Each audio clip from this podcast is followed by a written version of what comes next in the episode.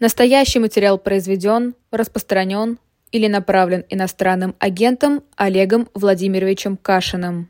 Привет, Лиза, да, Чебурнет, но на самом деле не надо так уже шутить, потому что, конечно, привязка русской аудитории, российской аудитории к глобальному интернету, я думаю, это последнее, что спасает нас от какого-то окончательного ада, поэтому давай эту ниточку беречь. А, давай дергать тогда с другие ниточки, и с чего ты хотел бы начать? Вот у меня, например, на этой неделе, ну, поскольку важных-то новостей действительно не было, ну, больших и крупных, крупных, Олег, вот, как ты считаешь? Давай, да, давай, давай я сразу Я ничего не слышала. Перебью, это фан, фантастика. Сутки назад мы с замиранием сердца смотрели на горящий Псков, да, глубинный, далекий русский город на границе Евросоюза и НАТО. И вот казалось, а вдруг действительно это удар из Эстонии или Латвии, а если даже из Украины, как они говорят, беспилотниками «Бобер», то уже вот до туда долетает, причем, ну, слушай, до сих пор что такое были удары по беспилотниками по России, да, в Москва-Сити разбили окошко, о боже мой, там тотальный апокалипсис, все горит, губернатор Ведерников то ли бежит из города, то ли наоборот позирует с пожарными. Наступает утро По делам поехал человек, что ж ты какой? Да. Сразу Наступает утро. в Петербург, да. у нас это главная дорога вообще. А, разумеется, и вот дорогу Петербург перерезают эти беспилотники, и в итоге наступает утро, и все обо всем забыли. Это фантастика, это самое удивительное, это, конечно, вымораживает. И потом Лиза к вечеру говорит, а важных событий не было. Хорошо, а Пригожина как хоронили? Это не важное хоронили? событие? Хоронили а, у нас написано, похороны Пригожина в заставке. А, а где должна была об этом узнать, Олег? Я не знаю, где ты должна была узнать. Понятно, что по телевизору не сказали, но если ты следишь за неподцензурными и э, независимыми медиа, включая телеграм-каналы, то сегодня уже ты, наверное, узнала о том, что женщина, которую таблоиды ошибочно идентифицировали как жену Пригожина, которая плакала на могиле, оказалась женой двойника Пригожина, а реальная жена Пригожина даже не прислала венок. Издание Ходорковского утверждает, что она не прислала, потому что он слишком как бы с разными разными женщинами трахался налево и направо, но есть подозрение, что это потому, что она-то Не знает, с женщинами, а с девочками, к сожалению. Э, девственницами, даже как писали, по-моему, те же издания Ходорковского. И вот понятно, что это уже такая абсолютно действительно бульварная литература, но тем не менее, то, о чем мы говорили неделю назад, это же легенда, она уже навсегда. И люди, которые видели Пригожина или знают, что он уехал в Аргентину или в Антарктиду, они всегда будут обнаруживаться, а потом Дисней снимет об этом мультик в стиле Анастасии. А, ну, на самом деле интересно, что ты такую сразу историческую параллель провел, потому что она напрашивается. Ты сказал про Псков, вот кто бы мог подумать, что Псков. Я тебе могу сказать, что просто как человек, который недавно поехал в Псков и под огромным находилась вот зимой, я Новый год там праздновала, а, один из самых депрессивных городов России, э, считаю, э, там все вообще, все, все музейное дело, весь такой вот э, именно музейный исторический пиар поставлен на том, что это западная граница Руси, которая всю жизнь всем давала отпор. Значит, швед пришел, мы шведу. О, я, там, я, я, я, я, немец к нам приходил, мы немца, на, на. Я, вот там я, вот, понимаешь, вот в краеведческий музей вот да. такие там были. И когда на этом вся вот идентичность Пскова строится, поэтому, ты понимаешь, тогда все я... дали отпор, в этот раз тоже дадим.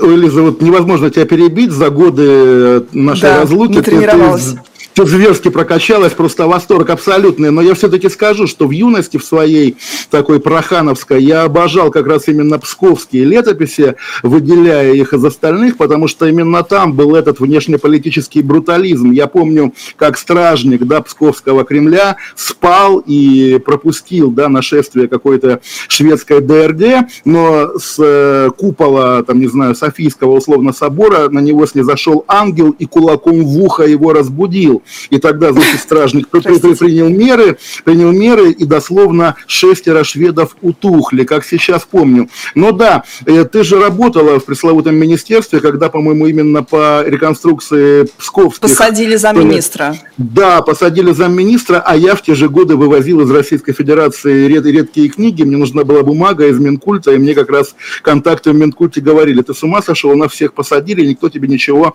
не подпишет. Опять же, великие были времена, казалось, казалось, что это там мрачная эпоха и хуже не будет. А Репрессии, чистки. Да, наступила война. Но говоря о Пскове, слушай, я, ты говоришь, депрессивный город, еще бы он не был депрессивным, потому что в самые жирные нулевые годы во главе региона, как мы помним, стоял наиболее ничтожный, наиболее блевотный, наиболее отвратительный соратников Владимира Путина Андрей Турчак. И по-человечески, поскольку алды помнят, что Андрей Турчак однажды организовал на меня покушение, мне было бы приятно, если бы он сейчас там был губернатором, и если бы это у него горело то, что горит у Ведерникова, потому что, конечно, Турчак, один из нынешних символов Z-компании, это, конечно, квинтэссенция всей гадости, которая есть в российском государстве, а квинтэссенция позитивного, вот тоже всегда хочется как-то противопоставить, кто? Собянин, да, в Москве скоро Собянин. мэрские выборы. Я сейчас перейдем, да. столько мне всего что сказать и про Псков. Во-первых, э, вспоминают у нас в чате, что Псков это э, теперь ассоциируется с городом, в котором отстреливались подростки, совершенно драматически, да, Ну это красные, красные, красные струги, это все-таки Псковская область. область хорошо, да, поэтому, а Псков, да. это, Псков, естественно, это псковские десантники, и там какая-то вот смесь да, символов да, и советских, да. притом ранних, ты знаешь, да, там вот эта вот стелла совсем ранняя, э, революционная, и какие-то уже совсем э, такие советские 70-х годов памятники. В общем, очень удручающее впечатление производит город. Вот что касается Минкульта и того, как там все разворовали, я с ужасом узнала, вот не понимая, почему так плохо и некрасиво в Пскове, когда, хотя такое, казалось бы, сокровище там э, содержится, я узнала, что все, что копают там археологи, историки, это все принадлежит тем, кто копает. А копает москвичи, потому что у них есть на это разрешение от Собянина буквально. Потому что и они у все вывозят. Есть, у москвичей есть лопаты, да, поэтому, поэтому москвичам везет. Нет, на самом деле, вот шутки шутками, вчера, да, я не знаю, как ты, может быть, ты рано легла, но многие комментаторы Z, последним оказался Соловьев, который сегодня утром скандалил, что типа надо стереть Прибалтику с лица земли. Первая версия, ну, в самом деле, смотришь на карту, Украина там миллиард километров на юг, а рядом Латвия и Эстония. А вдруг это действительно атака из стран НАТО, и значит война переходит на новый уровень. И я думаю, прямо видно было, как эта тема ушла да, из публичного поля, потому что даже, наверное, не нужен, не нужен звонок из Кремля по этому поводу. И так у всех есть вот интуитивное ощущение. Даже если, не знаю, самолет с американским флагом будет сбрасывать атомную бомбу на какие-нибудь российские регионы, мы не готовы к этому на самом деле. И даже самые радикальные ястребы, а буквально вчера Дмитрий Медведев, комментируя, значит, утечки о том, что западные партнеры разрешили украинцам наносить удары по глубинной российской территории, грозил всевозможными карами. Я думаю, и сам Медведев, если вдруг окажется, что да, американская уже ракета летит куда-нибудь на Крымский мост, и он скажет, да, это украинский беспилотник, который наше ПВО то ли собьет, то ли уже сбило. Угу. А, к Пскову, э, давай вот коротко, чтобы перейти вот как раз к теме Пригожина, который тоже хочется как-то откомментировать. А, Псков – последний город, который был такой свечи, да, который был демократической республикой, Новгород и Псков. И вот это моя любимая красивая история, которую я узнала только находясь, э, на секундочку, на экскурсии, что ты знал, что колокол, большой колокол, якобы его везли как символ, значит, покорения Новгорода Великого, якобы его везли вот в Москву, и когда его везли, то он разбился на десятки, на сотни тысяч маленьких колокольчиков. Это, кстати, к Башлачеву про время колокольчиков. Об этом, да, конечно, и чтобы, ты, ты знал, да, наверное, такая, наверное, советская история, а я не знала, может быть, это в школе учили у меня, вообще я это мимо меня прошло, и что вот чтобы наконец-то вернулась вот эта демократическая сущность наша, нужно все эти маленькие колокольчики объединить в один. Это так гениально, это буквально база от Максима Каца, я не знаю. А, вот, а, и к, если мы говорим про там, отсутствие Ивана Грозного на э, памятнике э, Руси, который находится в Великом Новгороде, можно и дальше про смутное время поговорить. А что было в смутном времени? Вот меня всегда смущало, Олег, в школе безумно, что были лжедмитрии. Я думала, как это возможно? Как можно вот не проверить, не понять, что это лжедмитрий, что это не, не тот человек, за кого он себя выдает там, и так далее. И то, что происходило вчера с похоронами, с каким-либо отсутствием информации об этом. А, и то, что дает очень многим подумать, что вот будет продолжение а Анастасия, а, мне кажется, что у нас будут лже-Евгении Олег. Они придут с Польши. И пер, будет Лже-Евгений первый, и его убьют. Потом будет Лже-Евгений второй. Он будет не похож на себя, он же, как бы это объяснимо, он изуродованный. И он покажет э, какое-нибудь а, отсутствие пальца, например. Олег, вот, э, да, можно я, показать. Это я. Привет, да, привет. Мож, можешь, можешь стать Лже-Евгением, конечно. Вот, они пойдут из Польши на Москву, все как полагается. Но это только, когда наступит смутное время.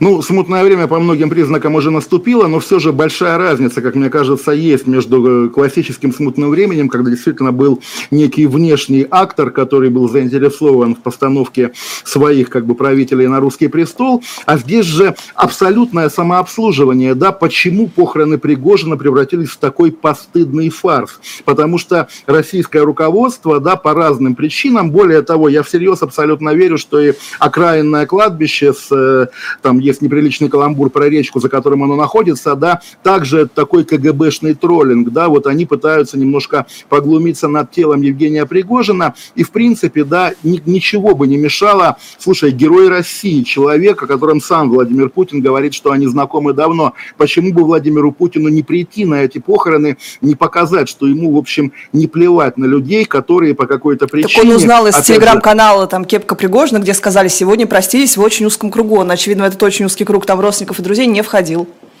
Ну, опять-таки, Владимир Путин, я думаю, входит в узкий круг друзей родственников любого современного россиянина. Более того, прямо, прямо скажем, мы твой, помним, в твой как... круг за... входит? Ну, ты знаешь, на самом деле, на самом деле, да. То есть, если брать каких-то э, русских людей, там, слово русский в этом смысле не хочется пачкать, если брать каких-то россиян, то вот мой живущий в Великобритании сын, а, вовлеченный скорее в местную культуру, как раз Путина знает в лицо и с некоторых пор даже знает в лицо повара Путина убитого. Ну, в общем, да, а, Пригожин, понятно, злодей, но понятно также, что для многих людей во время этой войны э, по итогу его, в общем, удачного пиара он ассоциировался с этой страшной страшной окопной правдой. На фоне трупов он говорит Шойгу, Герасимов, где снаряды, понятно, наш мужик правду матку режет. И вот люди, которые, выбирая да, между Шойгу и Герасимовым и Пригожиным в течение этой войны, поняли, что вот да, дядя Женя наш, ведь Владимир Путин таким образом высморкался и в них. И вот это вечный разговор о том, почему, соответственно, российское общество так терпимо ко всему, что с ним делает власть. Я действительно думаю, что если мы не будем об этом говорить, мы, либеральные либеральные комментаторы, то больше об этом никто не скажет.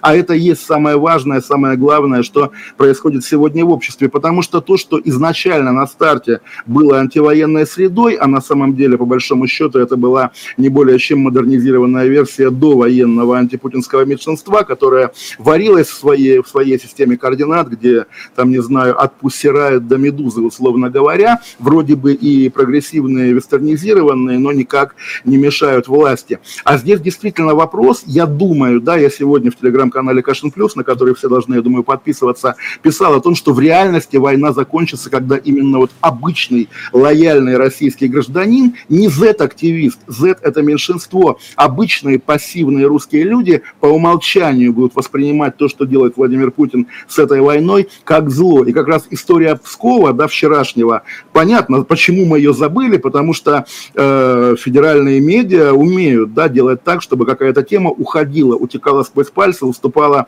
другим темам. А это очень важно. Псков – это буквально документальное, подшиваемое в суде, доказательство того, что российская власть не справляется, не гарантирует гражданам России их безопасность, их неприкосновенность и их самих граждан и территории. Российская власть несостоятельна, и ее несостоятельность проявляется именно в такие моменты, когда горит аэропорт имени княгини Ольги, да, а никто ничего ничего не делает. Буквально там этот э, мечется губернатор непонятный, и все. Всегда, как бы, когда были удары по Белгородской области, возникал губернатор, опять же, как его фамилия, да, Гладков. Mm-hmm. Когда в этом самом в Курской области тоже губернатор возникает. В Брянской Богомаз, я выучил его фамилию, а федеральной власти нет. Где федеральная власть купается в бассейне из крови оленей моралов?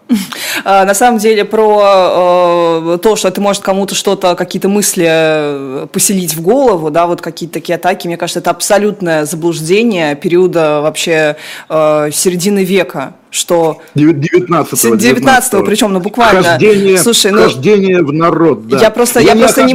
в народ. Не-не-не, я, я, я... я тебе предлагаю, что люди увидят, что вот бомбардировки, что вот война пришла в их дом, и они, значит, будут э, требовать от правительства, чтобы оно заканчивало войну или свергать его, или как-то критиковать. Это так не работает. Просто были прецеденты. Вот, э, наверное, буду этим примером э, задалбывать всех, потому что пишу подкаст про Хиросиму и Нагасаки. И там в чем была концепция? В том, чтобы... Ну, вообще там была концепция бомбардировок у американцев. Преимущество военного воздушного вообще везде. И вот Дрезден, Гамбург, это все было вот по этому вот новому плану. Это очень было прогрессивно. считал, что мы через воздух можем вот так вот достать людей, и они будут против своей власти выступать. Это так не работает. В тоталитарном обществе не работает так. То есть у тебя люди, это, ну, из подожди, пункта А в Б, у тебя нет логического перехода. Общество да, давай все-таки не будем его еще записывать в тоталитарное. Не будем, еще согласна. На грани, на грани раз, разумеется. И я не о том, что, условно говоря, люди, которые обнаружили, что Владимир Путин, да, обнажил Псков, завтра пойдут на выборы и проголосуют не за Путина, а, скажем, за Геннадия Зюганова или Леонида Слуцкого. Речь не об этом. Речь буквально вот об этой неуловимой материи, которую мы очень неточно называем либо лояльностью, либо пассивной как бы лояльностью, да, когда главное, чтобы люди не выступали выступали против. Я думаю, что энергия вот этого противостояния с властью, которая, конечно, есть, конечно, копится и однажды прорвется. Мы видели 24 июня, как она прорывается, когда люди начинают фотографироваться с танкистами, входящими в ворота цирка Ростова, и как бы вот ждут новой жизни, какой бы она ни была. Слушай, а почему Я мы считаю, думаем, почему мы верим, что да. это были кадры абсолютно аутентичные, такие э, истинные? Почему мы не думаем, что это ходила пресс-служба ну, это, там же огромная медиа, да. и поснимала таких людей. Ты помнишь, когда там а, Пригожин идет, так вот со всеми за руку здоровается? Пресс-служба привезла, да, автобус с массовкой, одетой как типичные ростовчане. Там не было так много народу, понимаешь? Я просто к тому, что надо все, все, все проверять на пруфы не, не, в контексте не, я, я, я, я, я понимаю, что на самом деле ты не первый, кто так говорит. Первым был ростовский губернатор, который mm. буквально говорил... Андрей Захаров люди, у нас которые... в эфире тоже говорил, что... Вот, те люди, которых вы видели на видео, да, они как бы не настоящие ростовчане, а привезенные Пригожиным переодетые бойцы Вагнера. И, поня... и понятно, почему он так говорил, потому что он, губернатор, прекрасно знает, не знаю, что имел в виду Андрей Захаров, но губернатора могу понять, он знает, да, что если Владимир Путин у себя в своей, опять же, голове отметит, что, ага, в Ростове живут люди, готовые брататься с мятежниками, значит, не будет Ростову ни нового моста через Дон, ни каких-то федеральных Да нет, субсидий, мне кажется, проще, значит, снимаем а будет... губернатора. Ну, надо ну, поменять, нет, нет, нет, да, ну, нет, в том числе снимаем губернатора, поэтому он, наверное, защищался. Но также мы прекрасно помним, и это тоже уже такой вот, ты говоришь, пруфы, да. Понятно, что косвенное доказательство, но думаю, любой нормальный суд его примет, когда Владимир Путин, и об этом было известно на протяжении последних трех лет, любая встреча любого человека с Владимиром Путиным предварялась, да, двухнедельным карантином, гигантский стол, вся вот эта форма изоляции. После этого мы видели публично, у Путина слетело предубеждение насчет насчет дистанции, он начал в Дербенте обниматься со случайными прохожими, еще где-то. Почему? Потому что Ковид закончился, увидел, Олег. Пока... Просто да, ковид да, ну, ковид закончился, Э, погоди, погоди, ковид закончился. Нет, не закончился. Как мы знаем, э, недавние какие-то, опять же, мероприятия и в Петербурге, и в Москве снова власти обоих городов уточняли, что эти мероприятия, по-моему, как раз буквально публичные похороны Пригожина не могут пройти при большом доступе людей, потому что ковидные ограничения кое в чем сохраняются. Нет, очевидно, что Владимира Путина переклинило именно на том фоне, что пока он третий год киснет в бункере, народ, обычные русские люди в итоге фотографируются с нелояльными танкистами. Я думаю, так как бы это это как раз такая вот политология самая очевидная, да, и самая простая и правдивая в этом смысле. В общем, Евгений Пригожин где-то на острове с Майклом Джексоном сейчас и... Нет, слушай, давай не будем, опять же, подыгрывать вот этой пропаганде, потому что я также помню, когда убили, ну как убили, он выпал из окна Следственного комитета, генерал какой да. Сугробов, не, не Сугробов, но какой-то из команды Сугробова, да, тоже все вбрасывали через телеграм-каналы, а на самом деле там программа защиты свидетелей и так далее. Почему? Чтобы мы, да, вот мы, обычные потребители, обыватели, не ужасались тому, что могут, да, выкинуть человека из окошка во время допроса вопрос, а здесь то же самое. Да нет, Пригожин в могиле, сгоревший труп Пригожина в могиле, и все разговоры о том, что, ой, на самом деле там все не так однозначно. Мало того, что они в пользу бедных, главное, что они в пользу вот этой путинской постправды, когда даже, когда перед тобой выходит преступник, у которого с топора капает кровь, а глаза сверкают безумным блеском, ты начинаешь говорить, ну нет, все не так однозначно, нужно разбираться, и правда никто не узнает, сколько людей, столько и мнений. Да нет же, друзья, все однозначно, все однозначно, и не надо нам этой путинской кремлевской постправды. Слушай, ну ты так говоришь, э, все однозначно. Мне просто очень не нравится риторика «все однозначно», которая заполонила вообще весь мир. Вот помнишь, мы с тобой на том эфире говорили, что для меня это глупость, когда люди настаивают на том, что не все так однозначно. Любой твой тезис чуть более сложный, чем односложный, его, он маркируется словом «не все так однозначно». Если ты говоришь «да, ну там, не знаю, Рома Зверь поехал, но тебе тут же Ну, говорят, ага, подожди, ты фашист, давай- нацист, нашист, Давай я расист». тебе объясню, давай я тебе объясню про Рому Зверя, хороший очень пример. Ты говоришь, там все не так однозначно, а что неоднозначно? ФБКшники требуют отобрать у Ромы Зверя виллу на, на Канарах, да? Мрази ФБКшники, все однозначно. Э, требуют э, сделать против него санкции, абсолютное скотство, конечно. Перед нами артист, мы опять-таки, да, что у него там в голове, какие мотивации, не знаем, но как бы вот он поступил, как поступил. Каждый поклонник имеет право, соответственно, от него отвернуться, наоборот, восхититься им. Но предлагаемые, что называется, меры общественной, не только общественной обструкции против него, конечно, однозначная гадость. По-моему, здесь как раз все предельно просто. А, Мне кажется, просто то, о чем ты говоришь, это вот, э, да, ты говоришь на каком-то конкретном примере, где правда есть. В Ну, ты большинстве ты случаев привел правды пример нет, правдивый, Олег. да. В большинстве случаев вот, вот ты возьмешь любой кейс, и там правды не будет. Ну как, слушай, для этого и создана в том числе и наша программа, чтобы мы искали правду и находили. И да, давай как бы, э, наверное, можно начинаем топтаться в этом смысле на месте. Вот любая другая тема, давай найдем в ней правду, что у нас там дальше записано. Давай про, вот, э, да. про, про Рому Зверя. Я, например, вот ты считаешь, ты говоришь, да, Рома Зверь сам как бы не очень хорошо поступил, но ФБКшники тоже э, мрази. Я, я- я- я- я- я не так говорю, не тоже мрази, ФБ- ФБГшники просто мрази, а Рома Зверь, слушай, Рома Зверь, да? Вот, не все это- так однозначно, пожалуйста, Нет, просим. нет, а как нет, же? Стоп. ФБКшники мрази, ТЧК, найди ТЧК. здесь неоднозначно. Нет, Такая- а Рома Да. Зверь, а с Ромой А Зверем не все так однозначно. А, а вот с Ромой. Зверем, не, стой, подожди, подожди, Так. почему неоднозначно? Рома Зверь кто? Кто? Нашист, Кто? расист, я не знаю, что должна. Пе- Певец, А, наверное, смысле, музыкант. да. да. И, по-моему, это тоже неоспоримо. Да, певец ли Рома Зверь? Давайте разберемся, друзья. Сколько людей, столько и мнений. Да нет же, я помню его песни, он их пел, и мы подпевали. Конечно, он певец. Более того, он играл Майка Науменко в кино. В этом смысле, ну, как бы можно, как было, там, не знаю, с Майклом Джексоном на каких-то радикальных радиостанциях, можно забыть песни Ромы Зверя, но это будет насилие и глупость. Песни Ромы Зверя всегда с нами. Слушай, ладно, там эти быстрые, веселые песни, там девочки, мальчики танцуют. Но вот я помню его медленную, грустную песню «Наслаждайся своими победами». Гениальная совершенно песня, грустная, душевная. Я думаю, там каждый мальчик, каждая девочка под нее хоть раз в жизни плакали. Это навсегда.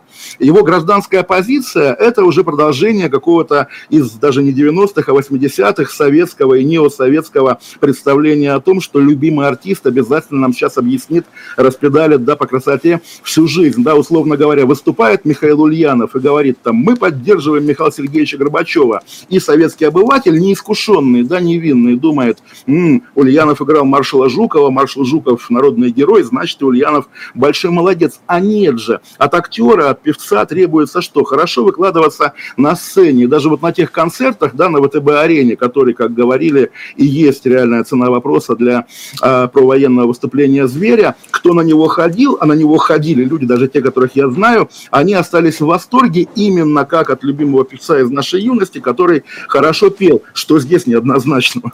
Ну, здесь э, очень однозначно его маркирует э, либеральная вся пресса, оппозиционная. Вот если ты посмотришь, я специально посмотрела комментарии вот этого огромного ролика ФБК, и все пишут разочарование, боже, разочарование. То есть люди хотят смотреть на человека не как на певца, а как вот на, на моральный ориентир, потому что в этом новая, вот эта вот пузырчатая, э, со- соцсоциальная, такая новая наша реальность, что мы на всех смотрим, как на opinion мейкеров, у всех всех должна быть своя какая-то правда, все должны ее транслировать, ты должен кому-то присоединяться. Кто не из своего пула, вот я пыталась на прошлом эфире с тобой об этом поговорить, тот как бы уже все маркируется чужим и э, из своего списка. Ты просто, понимаешь, люди расстроены, что они, им пришлось вычеркнуть списка, из списка там либералов, Рома Зверь, условно говоря, хотя это было не очевидно. Там антивоенные посты, это было не очевидно, что это там они настолько э, прям против конкретно э, Владимира Путина, не знаю, конкретного решения. Они могли многое чего означать, а там как раз не все так однозначно.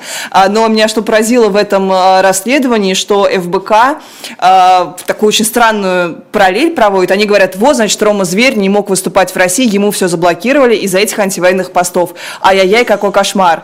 А вот мы, Роме Зверю, за то, что он поехал и выступил перед солдатами, заблокируем недвигу тогда.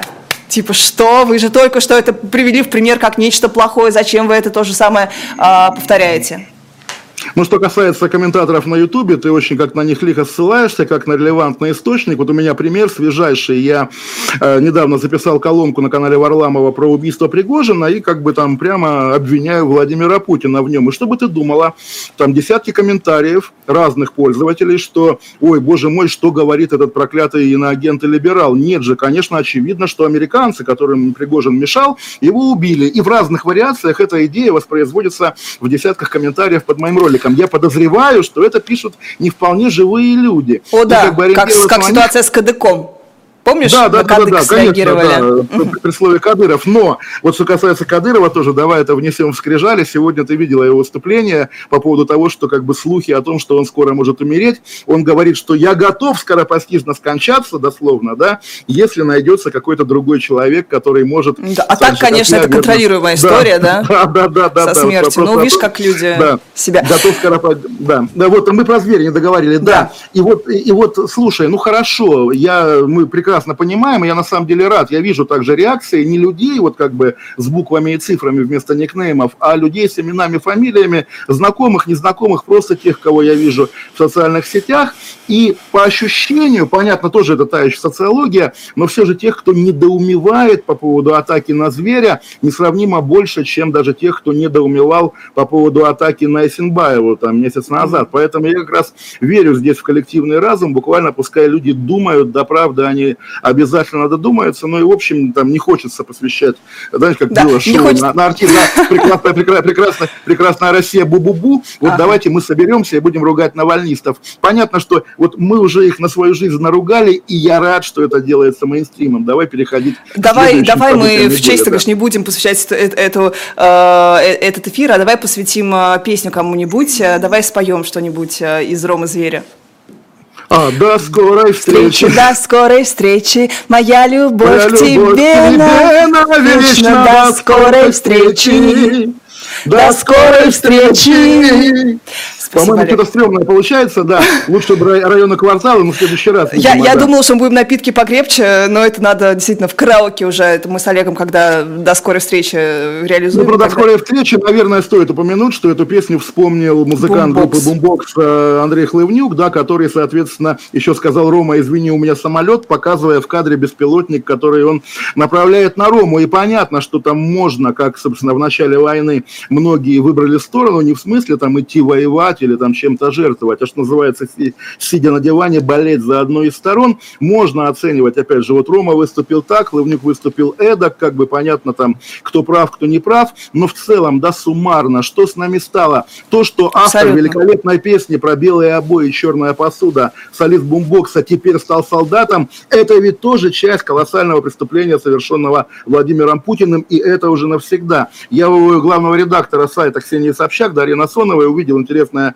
высказывание, что ах, как бы там, когда группа Бумбокс опять будет выступать перед русскими олигархами, мы ей припомним эти беспилотники. О, боже мой, мне, Даша мне нет. кажется, Дарья, Даша не понимает, да, что уже точка невозврата здесь пройдена. И украинский, там, не знаю, музыкант, который как бы, ну, не то, что вкусил крови, да, это как бы, может быть, слишком обличительно звучит, но человек, который заглянул в войну, естественно, никогда уже не будет выступать перед российскими олигархами, олигархами и не та система приоритетов у него. Я сам это не сразу понял. Я помню, когда еще в довоенные годы я брал интервью Гордона украинского и, ну, довольно издевательски, свысока ему говорил, там, я все понимаю, там, вы украинский патриот, но ведь правда, когда Познер уйдет на пенсию, да, и вас позовут на Первый канал, вы побежите занимать его место. А Гордон, я так понимаю, искренне сказал, нет, конечно, у меня там в Киеве там пирамидки, конфетки, там все, какой, какой Первый канал. Я украинский, а украинская звезда. Я внутри себя подумал, опять же, как, видимо, нынешняя Даша, ха-ха, да, а сейчас понимаю, конечно, вот это, видимо, была наша беда, что мы,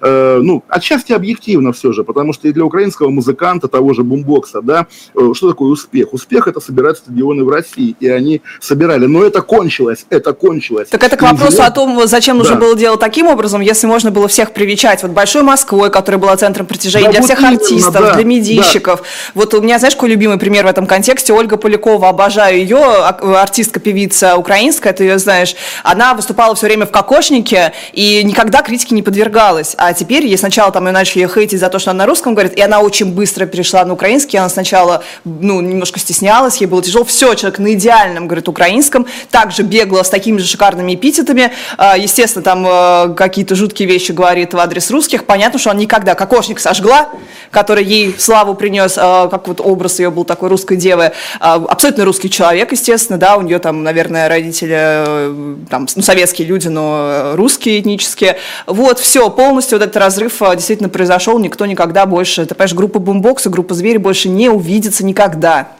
Вот. Да, ну и спасибо Путину за это, вот буквально, да, то, что действительно была данность, да, общее культурное пространство, общее экономическое пространство по факту, которое при желании можно было, что называется, сделать еще более общим, мягко говоря. Я, собственно, сам вспоминал, да, не вспоминал, вспоминаю, как ездил по Северной Ирландии, наблюдая, да, вот город, который живет ненавистью к Британской империи, к Лондону, но при этом как бы Белфаст, да, остается, безусловно, частью Соединенного Королевства, королевства, и понятно, что э, острое противостояние позади, они его пережили. Даже они, это как если бы вот такой бандеровский Львов сегодня входил в состав Российской Федерации. И тогда же я, собственно, и написал, да, что типа мечтаю о том, чтобы и Россия вернула себе в том числе и Львов. А сегодня даже мечтать Ты об такое этом писал? невозможно. И, конечно, писал, в каком да, году? естественно, я не скрываю, в 21-м, наверное. А ну, какой смысл хотеть, чтобы кто-то, кто тебя ненавидит, вот э, достаточно основательно, чтобы он входил входил в твой состав. Можешь объяснить? Вот в чем смысл, ну, как, в чем эта логика? То есть это знаешь, было, без Путина это было непонятно, что это странная смотри, конфигурация? Я, я, я, может быть, странную тебе вещь скажу, и там сам не до конца его внутри себя сформулировал. А, я тебе могу, там, мы поругаемся в эфире, я тебе скажу, Лиза, я тебя ненавижу, а, а там завтра мы с тобой будем обниматься и там на какие-то третьи темы разговаривать вполне тепло и нежно, потому что мы свои, да, мы буквально одной крови. Если завтра мне Рамзан Кадыров скажет, Олег, я тебя люблю, мы не будем свои, да, и я фыркну и отодвинусь от него. Так это работает. И для меня, да, откровенно говоря, для гражданина Российской Федерации, многие, в том числе и люди, которые с портретами Бандеры, да, и Шухевича там, и всех на свете, я сам во Львове покупал портрет Шухевича когда-то, mm-hmm. они, конечно, роднее и конкретного Рамзана Кадырова, и кадыровского типажа, и даже, прямо скажем, многих российских славян, которые как бы в итоге оказались самыми гнилыми совками, назовем это так. Ага, как- как-то это все, все, все вместе, как-то все в кучу у тебя здесь и... Что, что, ну, что, ну, чтобы, ну, не ну, было, чтобы, не было ощущения, чтобы не было ощущения, что я зигую, да, но и на самом деле... Только, на, на, не, не, не, нас меньшинство. Территориальную целостность призываешь как, нарушать, как, как минимум. Ну, это нет? опять же, нет, нет, нет, нет, упаси Боже, мы просто знаем я объективные вещи, нет. Ну, просто смотри, а, если они тебе не... не, не, не да, неприязнь к Кадыровщине, да, это это все-таки а. не есть, да, э, этническая ненависть, да, если я скажу, там, я ненавижу чеченцев как таковых, а нет же, чеченцев тоже мы любим, только вопрос, сколько чеченцев можно отделить от кадыровщины. Они Фильтрационные есть, лагеря будут, Олег, ты нет, предлагаешь?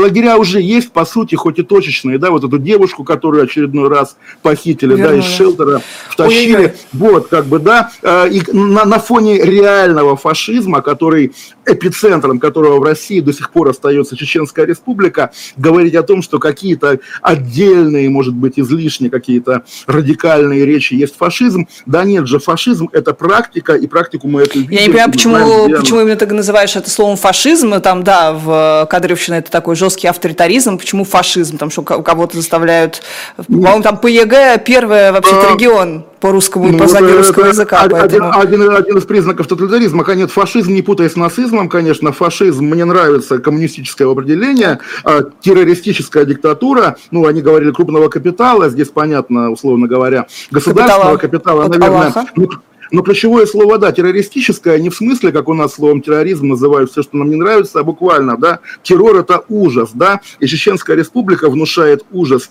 и своим, безусловно, подданным в первую очередь, потому что даже те люди, которые в Инстаграме Кадырова и его приспешников там э, радостно о чем-то рассказывают, виден ужас на их лица и на лицах, и нам, конечно, что внушает Чечня, естественно, чистый, беспримесный ужас. Более того, сколько лет Кадыров у власти, уже неоднократно мы наблюдали перенос чеченских практик, кадыровских практик на российскую почву. Уж эти публичные извинения на камеру. Ой, да, я считаю все наоборот. Были... Вот мы с тобой, это вот, вот просто вайп атаки 21 года, когда я всегда говорил, да, что я считаю, что наоборот. Я считаю, что сначала путинщина, а потом уже кадыровщина как следствие, потому что по-другому быть не могло. Ру, русские научили, русские научили. Ну, а ты говоришь, нету здесь этнического никакого состава, я не зигую, потом ты связываешь Кадыровщину с какими-то национальными особенностями. А я говорю, нет, это чисто нет, систематическая подожди. история. И мы видим, что это на самом деле было все заложено внутри всей системы путинской, федеральной, иерархической системы. Просто не, там не, это не, можно не, не. чуть более так экзотично, что ли, э, реализовывать.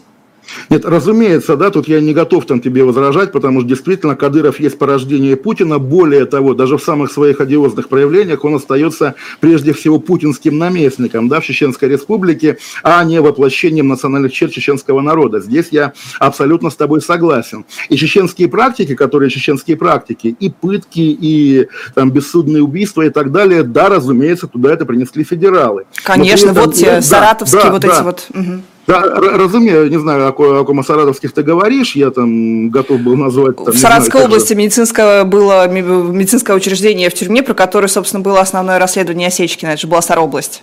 А, господи, да, я просто не сопоставил, да, но при этом, разумеется, нынешний режим в Чеченской Республике, во-первых, там они построили реально тотальную этнократию, и вот разговоры, да, вечный спор, был ли геноцид русских при Дудаеве, может был, может не был. Сейчас при Кадырове там русских не просто нет, а быть не может, да, это другое, это буквально уже сложившаяся нацистская система, которая там есть, слово мы этого не избегаем тоже. Исламизм радикальный, опять-таки, главный страх, я думаю, нашего с тобой общего тинейджерства бородачи, которые орут Аллах Акбар, размахивая автоматами. Вот, пожалуйста, теперь это называется МВД Чеченской Республики. Разумеется, это так. Но Ты это понимаешь, что нас пресса случае... так научила, что это кошмар, кошмар, как кошмар бардачи? Ну, буквально. Ну, То есть... Можно сказать, нас научила пресса, но я не знаю, как должна была себя вести пресса в июне 95 -го года, допустим, когда Басаев брал Буденов, да, чтобы не было страха перед этими людьми, которые кричат «Аллах Акбар». Ну, так получилось, да, там, извини, вот по попробуй, как женщиной по имени Алла в Израиле пойти в аэропорту в бар и сказать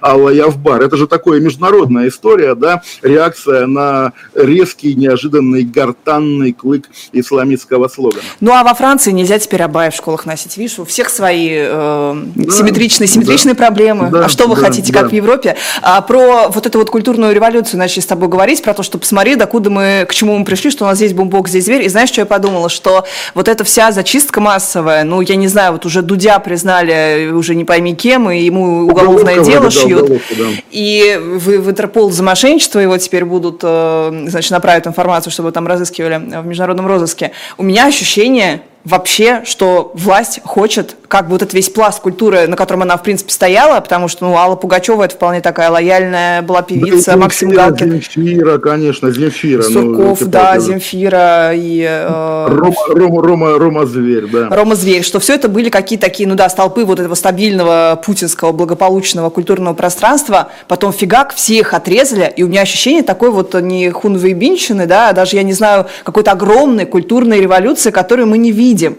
Потому что если... И это произошло не просто так. Вот вспомни, как Дудь начинал там 16-17 год, когда он у всех спрашивал, самый популярный был вопрос, Путин красавчик. Я помню, что я даже написала э, пост такой конспирологический, что, мол, просто посчитайте, какое количество, там, сколько миллионов человек услышал Путин красавчик за последнее время.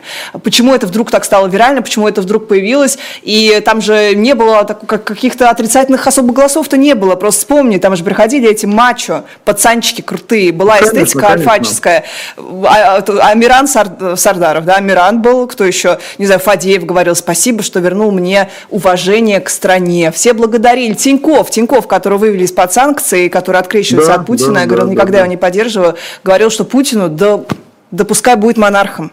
Лучше мы не придумаем, это лучше, что у нас есть. Счастье, солнышко Нет, наше золотое. Это, это Помнишь, как неделю назад на эфире про Пригожина я говорил, что нет ничего постыдного в том, чтобы единственным образом это комментировать, типа, боже мой, мы в шоке, это кошмар. В любом случае, здесь то же самое. Главное, вот у меня эмоция последних полутора лет, помимо там естественной боли и ужаса, связанных непосредственно с войной, все-таки вот мы помним довоенную Россию, опять же, многогранную, сложную, много хорошего, много плохого, но в целом, вот смотришь, да, на старые интервью Дудя, на, там, не знаю, что еще, впишите нужное, да, главный вопрос с золотыми буквами, кому это мешало? То есть вот теперь ретроспективно, да, 2000, там, условно, пятый год, ты приходишь домой, там, приезжаешь домой на своем кредитном Форде Фокусе, да, включаешь СТС, смотришь прекрасную няню, понимаешь, что жизнь примерно налаживается, а теперь, спустя 20 лет, ты знаешь, что за тобой из своего там Новоогарева или откуда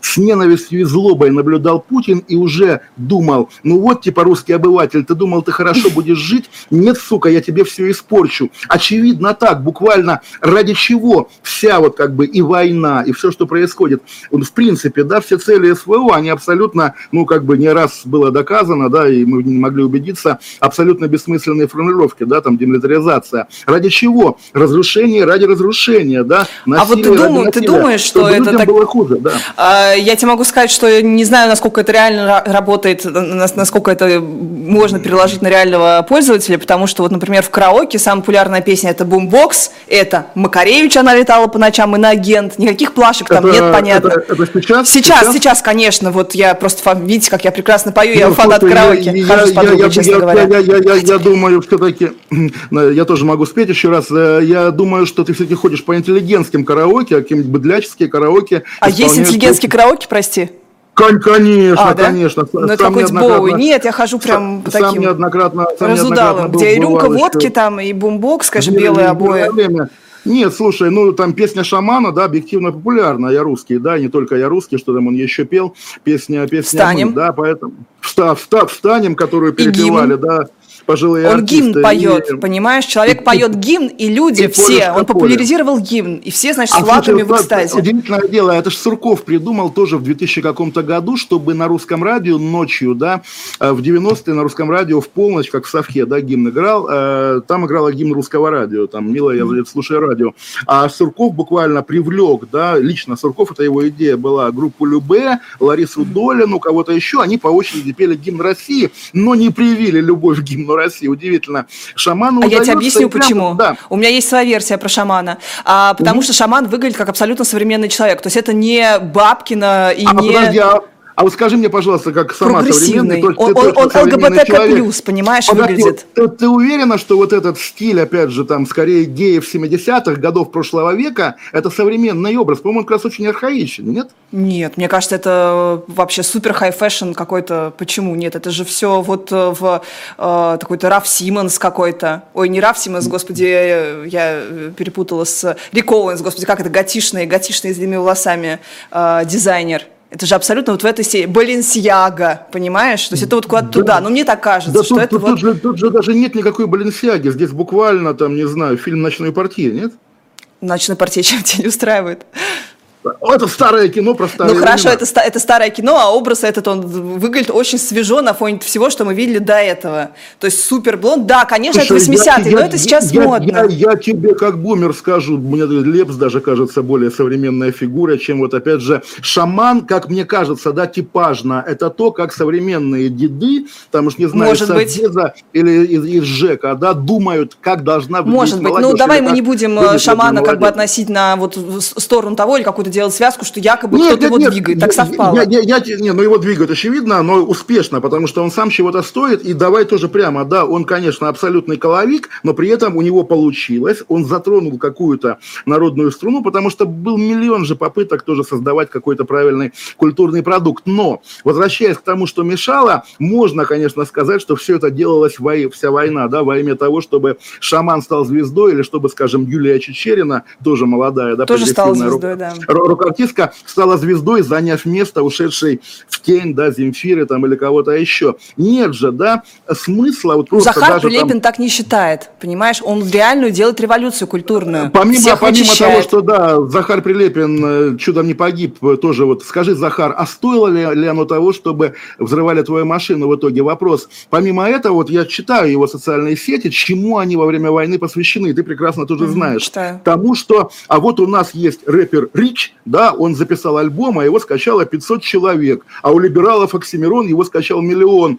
Почему либералы как бы продолжают быть популярнее? Это вот такое вечное а, нытье, даже, да? даже я бы тебе не так сказала, бы сказала, что вот Рома Зверь, почему мы его прощаем, это очень был популярно среди Z-пайтов. Почему мы прощаем да, Рому да, Зверя да, беглого да. и не берем меня? У меня же прекрасные стихи. Однажды сидел я в окопе, э, и что-то да, у меня там да, было да, в попе. Да, да. Вот на таком ну, ты знаешь, Пока мы с тобой болтали, я нервно как раз репостнул стихотворение Игоря Витюка, моего любимого поэта, который э, автор сборника «За Россию» и «За Туву» как раз. Ну, в общем, да, именно, что эти люди, которые, наверное, хотят быть бенефициарами войны, а у них даже у Чещериной, которая, как бы, не знаю, звезда саундтрека фильма «Брат 2», даже у нее не получается, в общем, ни у кого, кроме, в скобочках, заметим, повторим, шамана. И значит, даже этот смысл войны, то, что ты называешь культурная революция, даже даже этот смысл оказался пустым, да, и Она просто такая, она вот такая иностранная. Ну вот смотри, вот э, э если мы говорим про того, кто эти такие велико, великоросские идеалы воплощал, мне кажется, это, конечно, был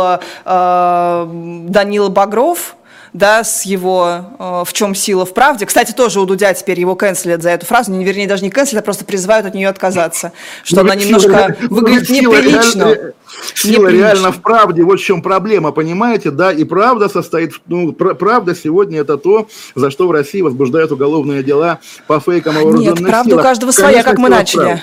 Дугинская Подожди, идея. Это, это ты, ты, ты начала, я говорю, что правда, она как бы абсолютная величина все-таки. Ну да, правда побеждает, и, конечно, и Владимир Путин тоже понимает, о чем мы говорили в контексте учебников, что сколько бы он не доказывал, да, зеркальцу, что он на свете всех милее, зеркало, история, оно окажется все равно за ним последнее слово, и, конечно, роль Владимира Путина в истории в любом случае мрачная. Хотя бы именно как человека, который сломал ту Россию, которую мы еще помним, да, которая была до 20 23 февраля 2022 года. А, ну давай, чтобы зафиналить тему с культурой, поговорим про гастроли Ленкома в Израиль. Насколько я понимаю, никто вот так вот институционально сверху Ленком не отменял поездку туда. Они сами снялись с этой прекрасной миссии, а, потому что их захейтили просто в соцсетях. То есть классическая такая культура отмены. Нафига вы поедете, если вот у вас Олеся Железняк, ваша э, стар этого спектакля, давала огромное интервью Манучарова, где она говорила, почему, значит, русские правильно все делают.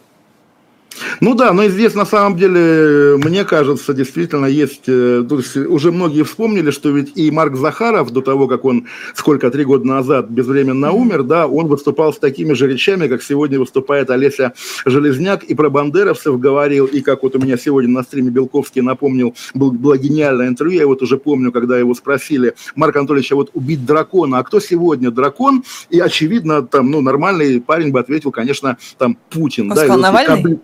Нет, он сказал, не знаю, сейчас, наверное, таких нет, может быть, где-нибудь в регионах есть какой-нибудь там, не знаю, вице-губернатор, который ведет себя как дракон. То есть, понятно, вот такой человек, который уже... Ну, три года ну, наверное, не было дракона. Да, да, да. Ну, слушай, Тогда что, был, был дракон? Ну, давай честно. Ну, в, в, в, в целом был, Это конечно, какой был дракон. год? 19-й? Ну, 19-20 не, Владимир Путин как бы вот драконом, вот героем буквально Олега Янковского из фильма Захарова, он был как бы даже в 2000 году, скажем прямо, и во многом буквально этот образ эксплуатировал, даже если все думали, что это Штирлиц, допустим. Но к чему я говорю? К тому, что теперь, когда Захаров умер, его сменил э, администратор, да, Марк Варшавер, человек, который как бы лишен вот той захаровской и легкости, и гениальности, и всего на свете. И вот у него получается это фельдфебельская проза, на которой которые вчера все смеялись с этим открытым письмом в российской газете, да, с закавыченным словом «Холокост». Так это директор, правильно я понимаю? Директор, который... Директор, который он же худрук, поскольку... Ну, всю жизнь бы, был да. на хозяйственных таких должностях, да, а потом да, просто да, не да, смогли да. решить, давать ли дочери, видимо, Захарова, или какой-нибудь как раз Нет, ну, железяк. дочь, очевидно, вряд ли могла бы возглавить, да, театр. Ну, там, слушай, а был бы Певцов, да, условно, тоже звезда О, Ленкома, был бы говоря. Певцов, например, да, но Певцов предпочел Государственную Думу, наверное. Умирать, Поэтому, умирать, да, умирать. Это наше Поэтому, лучшее да, качество, говорил Певцов. Гру, гру, грустно, слушай, я тут еще театрал, но как там, не знаю, краевед, да, я давно заметил. Вот в Москве два лучших театральных здания, я не знаю, как теперь, но там всегда были, да, э, Таганка, да, новая, и МХАТ имени Горького. И у обоих зданий одинаковая судьба. Есть Любимов, есть Ефремов. Гениальные режиссеры, общепризнанные великие театры. И они параллельно своим великим спектаклям строят себе дом. И когда они его достраивают, да, Любимов в итоге оказывается вынужден остаться за границей, а Ефремов раскалывается и остается в Камергерском. Ни тому, ни другому вот тот дом их мечты, который они до каждой клеточки проектировали, да, не достается. И, наверное, вот в этой ситуации, когда театр, да, и любое большое культурное учреждение в России, да, в нашей традиции, оказывается привязан к личности, да, к э, личности худрука, к личности идеолога, как угодно, наверное, нужен какой-то прямо закон, который, ну, сделал бы так, чтобы, условно говоря, умирает Марк Захаров, и вот там второй, допустим, в какой он по рейтингу должен быть вот в абсолютном зачете, там, или первый модный театр Москвы 80-х, 90-х, да, надо отдать его первому режиссеру нового поколения, там, не знаю кому, Константину Богомолову. Да, да Максиму говоря, Диденко. Потому что, да, ну, не знаю, опять же, тебе виднее, потому что я не специалист, потому что вот эта ситуация, когда, да, великие бренды вдруг оказываются в руках буквально завхозов, это, наверное, метафора всей вот постсоветской нашей государственности, потому что, ну, как-то не, не получилось вообще с институтами ни у кого и ничего. Понятно, что это отчасти сознательная как бы э, игра власти, то есть, грубо говоря, если в России нет парламента как института, почему в России может быть театр, да, переживающий своих создателей? Потому что он был всегда, это, это всегда работало, и несмотря на цензуру, как-то это все существовало. Вот говоря про Богомолова, не буду просто предсказывать частный разговор, поэтому скажу, что в бытность моим ми- ми- министром культуры, пресс-секретарем министра культуры я э, разговаривала, я обожала Богомолова, он был настолько аутло, он настолько никому не нравился из властных все, кругов. Все обожали, по-моему. Ну, у него гениальный лед, постановка была завиральная.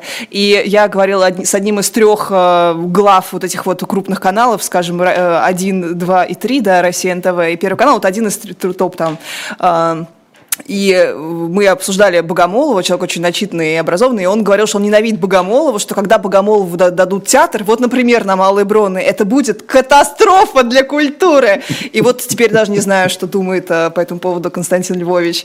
Вот, ой, простите, да, любопытный факт. А... Любопытный факт, я думаю, это из серии «Не бросайте в, тер... в терновый куст», то есть явно название Малой звучало на каких-то не только совещаниях. Да, я думаю, да? очень давно, да, про, да, просто, да, да, вот да, его да, институционально, его считали очень э, слишком радикальным, слишком прогрессивным, он чуть-чуть подкрутил, повернул радикальность свою в нужную власти сторону, и все, просто пошло, поехало как по маслу. Нет, ну, смотри, власть-то реально мечтает о ручных радикалах, но проблема в том, что, да, вот на примере Рома Зверя это тоже видно, даже если там приличный человек человек звезда фильма «Серебряникова лето» оказывается все-таки вот в этих липких руках, уж не знаю кого, Сергея Кириенко, он перестает быть как бы легендой, да, и оказывается, ну вот пройди в то... Слушай, тоже поделюсь мемуаром, он публично, есть публичная дискуссия с саксофонистом Бутманом, да, что когда вот он вступил в партию «Единая Россия», как раз у нас была дискуссия на тему интеллигенция и коллаборация. И, а он такой человек, ты его знаешь наверняка, непосредственно и, в общем, такой, ну, не конечно, да, там, хитрый, но тем не менее мнение, по каким-то вопросам он вполне простодушно мог высказываться. И он рассказал, да, что как бы дружил с Сурковым, это всегда было здорово, там, если какая-то проблема, звонишь Суркову. В какой-то момент его друг Сурков его убедил вступить в Единую Россию. Вот, вступил, вступил. И потом он говорит, там опять проблема какая-то, там водопровод на даче нельзя провести, звонит Суркову, а Сурков говорит, погоди, говорю, ты же теперь партиец, вот обратись там в комитет э, в партии в своей, теперь по этой самой, да, вот, и вот как бы это, это не анекдот, то есть он так действительно рассказывал. Я думаю, да, так работает. Вот ты гений Богомолов или ты гений Ромазверь, идешь в АП, заходишь, пересекаешь черту, и уже не гений, уже сотрудник, уже подчиненный. Да. На гения... Подвет Министерства культуры московского это, или это, федерального, подвет да, теперь. Да, да, буквально, буквально. То есть, когда ты как независимый художник приходишь к тому же Кириенко, ты сидишь ногу на ногу, да, и куришь, пуская дым ему в лицо. Когда ты приходишь к нему как к человеку, от которого ты зависишь, да, там, Кириенко, Капкову, там... Я не соглашусь не знаю, с тобой. Хорошо, у нас есть Почему? примеры вот этих гениев, которые, с которыми ничего не происходит, которых как бы вот они настолько гениальные, что их вот это вот э, минует, эта участь. Например, э, не хочу, я не, не хочу произносить имена, чтобы что не, не накликать имена, да. О ком речь, о ком речь. Например, да. Андрей Могу могучий. Вот Андрей могучий. Его никто не может, в принципе, тронуть.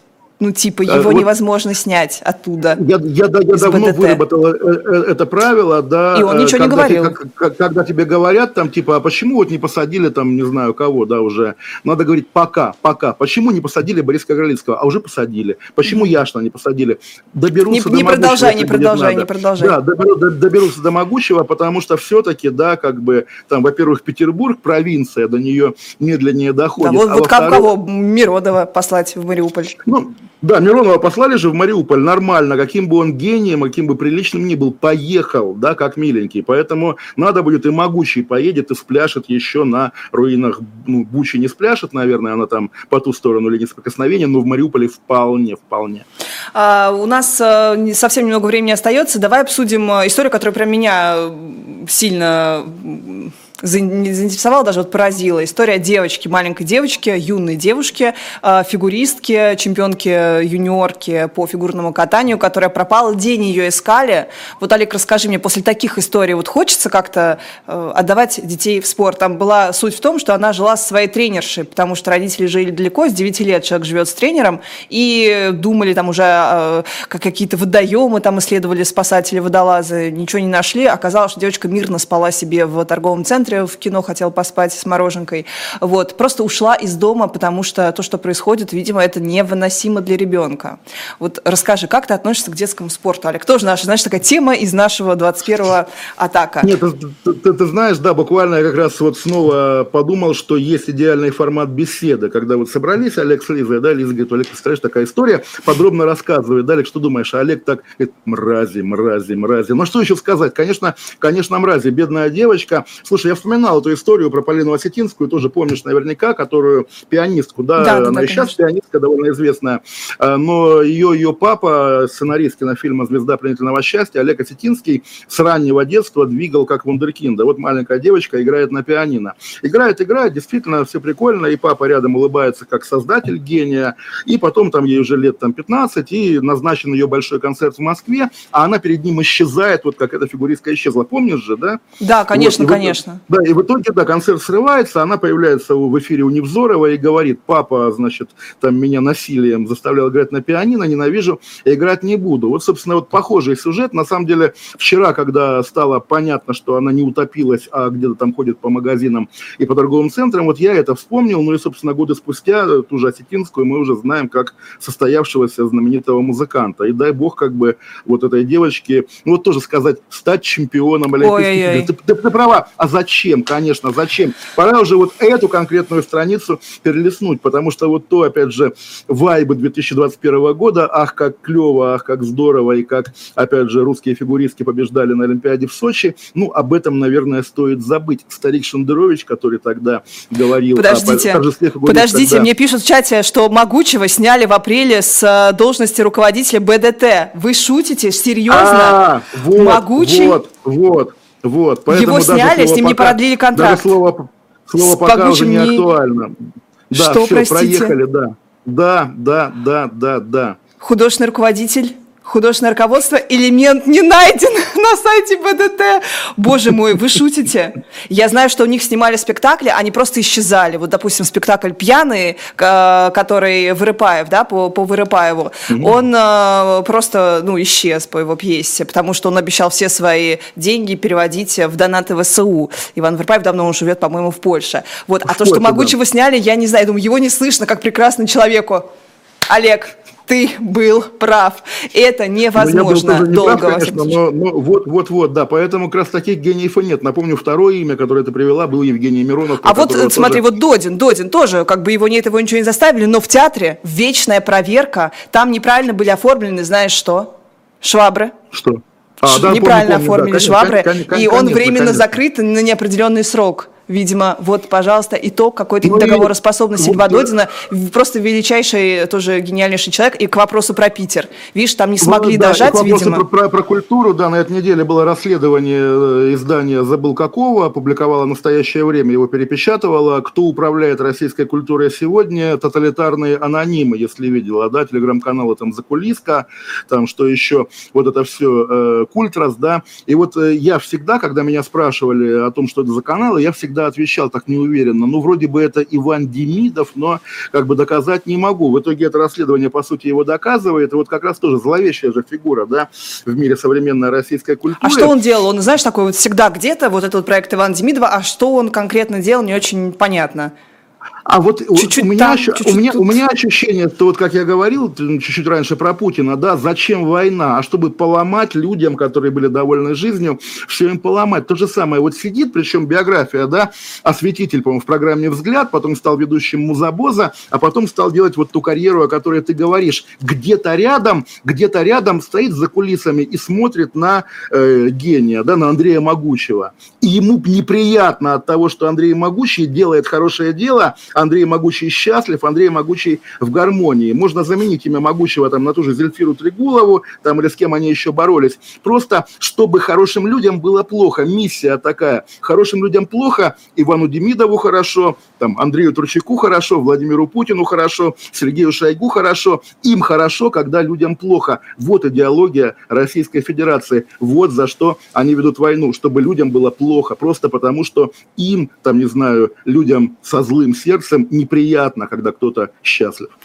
Боже мой, да. Андрей Анатольевич, Мои вам вообще еще большее восхищение. Пишут, что уволился, не дождавшись того, когда контракт будет э, у него расторгнут. Я помню, что у них прям симметрично, кстати говоря, с Зельфирой. Прям, Да-да-да, вот, да, я тоже поэтому вспомнил, да. А, были контракты, и, видимо, там как-то ему намекнули, что чтобы было продление, нужно что-то сделать или заявить. Но вот смотри, вот возвращаясь к теме детского спорта, мне просто кажется, кажется, у меня есть такая вот вера ну, как бы в светлое будущее, что, казалось бы, вот есть прогрессивный мир, который, который все очень боятся и против которого все выступают выступает, вот, например, Сальдо, давай выведем, Полина, если можем, эту фотографию, Сальдо, он баллотируется со слогом феминизм, ой, ну не феминизм, а гомосексуализм, сатанизм. Не выводите, пожалуйста, потому что это фейк Все. Сальдо, Сальдо, конечно, да, Сальдо, конечно, он абсолютно чмо, как бы, да, но при этом под такими лозунгами он не выдвигается. Это коллеги из издания «Проверено медиа», Илья Бер проводили проверку. О, спасибо большое. Я, Все, не выводим, не выводим. Них, да. Окей, Сальдо, выводим, Сальдо под этим да. лозунгом не э, баллотируется сейчас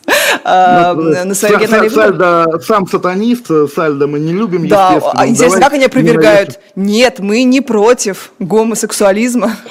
И, ну, э, ты, ты, ты знаешь, опять же, вот в моем семейном архиве до сих пор хранится первая полоса Калининградской комсомольской правды, где мы с Николаем Басковым сидим, и я беру у него интервью, и заголовок «Я не гомосексуалист». Тогда это было и возможно, и приемлемо, и даже не вполне кринжово. А сейчас бы даже я не решился давать такой заголовок, потому что, ну, в самом деле, мы же не гомофобы. Это, слушай, вот я, я на твоих глазах левею, я тоже поделюсь 100%. этим, потому что, да, это кошмар. Но это ты вот в Лондоне такой... живешь, потому что, и там у вас, кстати, радужные флаги везде. Я, я, я в Лондоне живу, даже не на этом уровне. Вот меня ребенок что-то спрашивал про историю Австралии, и я ему говорю, как бы вот когда ее открыли, и сам запинаюсь, и говорю, когда захватили, Ух потому ты. что как ты откроешь Австралию, там уже живут люди, люди живут.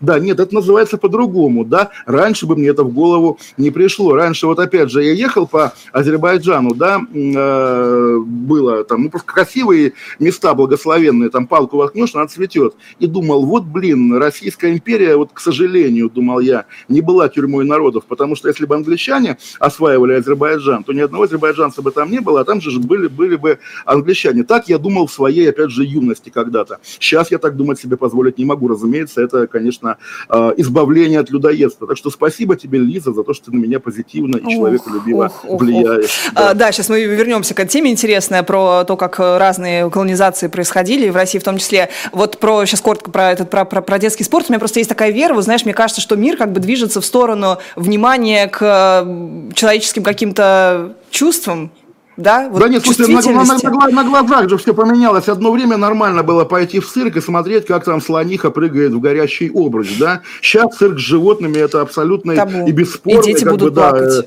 да, абсолютно, абсолютно. Я тоже, вот опять же, извини, что, может, мемуарами часто делюсь. А что ты опять Значит, про цирк сейчас нам опять скажешь, что мы сравниваем? 2000, 2001 год, нет, одно из моих первых заданий, то есть я там стажер в редакции, приходят дети в редакцию и плачут, говорят, вот мы с классом ходили в цирк, там была самая умная корова, которая считает, то есть ей говорят задачку, а она количеством своих му отвечает, значит, сколько всего. Вот, э, и мы потом заглянули за кулисы, а там дрессировщик ее по морде палкой бьет. Вот. И, соответственно, я пошел разбираться. Это, кстати, доверенные люди, наверное, да? Вот те, кто являются. Ну, я помню, что был конфликт очень долго у этих обществ защиты животных с братьями Запашными. Э, Запаш, запашные же самые отморозки в этом смысле. Они же уже, когда уже... Они доверенные лица? Ну, наверное. Предельно, предельно доверенные, конечно, они же как бы есть. Тоже, кто не пропадет в любом, да, путинизме, так это, безусловно, братья Запашные, да, вот, и в итоге, но при этом, да, вот сейчас у меня воспоминание пошло вообще какую-то в тупиковую точку, я пришел в цирк, про корову не разобрался, то есть, естественно, цирковые все отрицали, но зато обнаружил, как бы, как живут люди цирковой сферы, которые там друг на друге женятся постоянно, кочуют, да. как бы внешне, да, и в итоге как годы спустя, как, как московские журналисты, сказал я, потом себе, когда А-а-а. обнаружил также вот этот вечный Жан-Жак 2011 года, который сегодня раскол. Я, ты думаешь, я хотел сказать, как, как цыгане себя так думаю, блин, ты вообще, что ты говоришь, как да. нетолерантно. Нет, ну я имел в виду, что вот такой вот какой-то таборный образ жизни, конечно, они же, конечно, в принципе, конечно, в, в Англии, конечно. они живут примерно так же, таким вот абсолютно племенным а, в, в смысле эксклюзивности своего существования а, образом. Но давайте голосование проведем. А, стоит ли Олимпиаду Олимпиада должна быть 18 э, плюс или нет, не должна? Олимпиада должна быть 18+. То есть нужно ли, по-моему, на мой взгляд, есть тенденция, вот, например, это было явно после Тутберидзе, всех этих скандалов с тем, как у человека маленького возраста обнаружился какой-то сильнодействующий препарат в крови, а, мне кажется, начали как бы говорить хотя бы на Западе об этом. И знаешь, что мне вот страшно? Что пока там вот идут в эту сторону какой-то чувствительности, внимательности к человеку, у нас наоборот только победы, только золото. Ага, а им не нравится Тутберидзе, они ее называют там Круэллой Девиль или что там про нее в то время писали, а значит мы по максимуму максимум ее всем наградим, дадим ей еще больше деточек, на, пожалуйста. И родители реально же отдают вот с 9 лет, пожалуйста, жить со своим, э, там, не, не ну, опекуном, ну, но со своим тренером. Это странно. Родители куда только не отдают, да, в юнармию там и так далее, и так далее. Поэтому, конечно, это тоже такая проблема отдельная. Я не знаю, то есть, да, понятно, ты, ты приводишь частный случай вот этого общечеловеческого, да, наверное, безумия. И главный это вопрос, как его преодолеть, а, наверное, никак. А, наверное, ну, не знаю, стоит просто иметь в виду, что большим жизненным успехом будет, по крайней мере, личное твое невовлечение в него. Как раз вот то, о чем я тоже говорю на протяжении всего этого пол, пол, всех полутора лет. Главное, индивидуальные стратегии спасения, потому что никакого «мы» сегодня в реальности не существует. Там, условно говоря, мы против войны, допустим, да, мы против Путина, и рядом встает Мария Певчих и говорит, да, да, мы как бы против войны, против Путина, давай Рому Зверя раскулачим. Погоди, нет, это не так называется, мы против войны, это значит, что мы против войны, а не за то, чтобы отобрать у Рома Зверя его канарский дом. Но это как бы такой тоже частный пример. Но, может быть, люди видят, что это связано, что ты должен как бы разоблачать каждого человека, который стоит на стороне войны, как им кажется. Да, это может быть связано, а может быть не связано, да, и, как говорится, начинать, опять же, с Рома Зверя, понятно, что не начинать, но набор людей, к которым у них есть претензии, там Рома Зверя, Синбаева и далее эти 6 тысяч человек, включая, как говорится, нас с Венедиктовым, тем не менее, да, указывает на то, что неочевидная стратегия, и если выбирать между поддержкой ее и, опять же, повторю, спасением себя, буквально, да, как учил нас Александр Исаевич Солженицын, жить не по лжи, не поднимать голосующие руки и так далее, там, на собрании, не выступать, это уже колоссальный шаг вперед к свободе буквально. А как придет свобода, это уже вопрос такой и ситуативный, и случайный во многом, да, завтра окажется, что Николай Платонович Патрушев, да, решит э, задушить Владимира Путина и объявить перестройку. Почему бы и нет? Ну, пускай это будет Николай Платонович Патрушев, а еще а, вот уже будет, мы да. пришли к тому, что мы вот как, к этой вот... Где тогда грань между коллаборацией и нормальным здравым компромиссом? Я просто вижу, что вот э, я увидела у Штефанова Александра Иноагента, привет, Александр Андреевич, да. а, увидела у него ссылку на Максима Каца, базированного, и он говорит, что очень сильно Кац сдвинулся в сторону как раз-таки э, разговора с россиянами, какой-то больше, что ли, больших разговорах о компромиссах. То есть ты уже не на украинскую аудиторию как бы работаешь, а на российскую. И у тебя была на эту тему колонка, ты не поверишь, вчера. У меня, у меня была, разумеется, колонка даже сегодня, мне сегодня кажется, но, но Максим Кац великолепен, и на самом деле, вот опять же, если мы как-то там немножко все-таки ругаем фонд борьбы с коррупцией, на самом деле я дико рад, что Кацу удалось вытеснить. А он выкупил бы, просто у нас блок рекламы, мне кажется, да, на ЖГ? Мы его третий раз уже. Нет, Максима ты знаешь, если я, я, я, я также поделюсь, не раз делился, да, вот у меня маленький YouTube-канал, 43 тысячи подписчиков вчера исполнилось, и средний стрим смотрит, ну, не знаю, 20 тысяч человек. И только один раз было больше 100, причем за первые два дня, mm-hmm. да, потому что ко мне приходил Максим Кац, действительно народный герой, ну и здорово, на самом деле, лучше иметь народным героем Максима Каца, чем, скажем, Евгения Пригожина, да, как бы вроде как говорится, и, и, и Ну, то есть, подожди, объясни мне, а что Максим да. Кац начал говорить на эту аудиторию, ну, такую вот, э, ну, умеренно патриотическую, что ли, разочаровывающуюся? В чем вот этот вот был феномен его движения да, в сторону?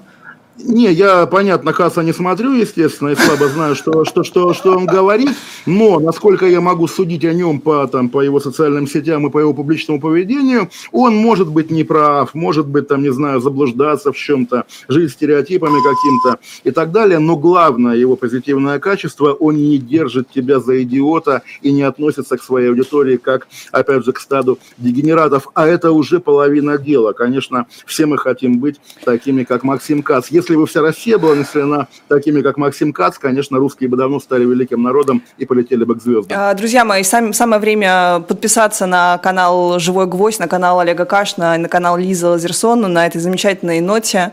Велодорожек нет и велопарк... Вот подожди, ты, ты, ты, ты У портишь нас... наш эффект, когда мы должны исчезнуть, Хорошо, сейчас исчезнем. Вы знали, что за... Собянин велопарад в этом году э, не то что отменил, Можно сказал, он будет, но без да. велосипеда. Это вообще как, Сергей Семенович, кто голосовать-то будет? Вы кому дорожки это, все это, эти делали? Это, ну, это возмутительно, ну, честно. На, на, на это самом просто деле, абсурд. Вас держат за идиотов. Здорово, здорово, и чем больше абсурда, чем больше фига в кармане, тем, тем соответственно, лучше. Поэтому, да, Сергея Собянина с его дорожками приветствуем, хотя голос...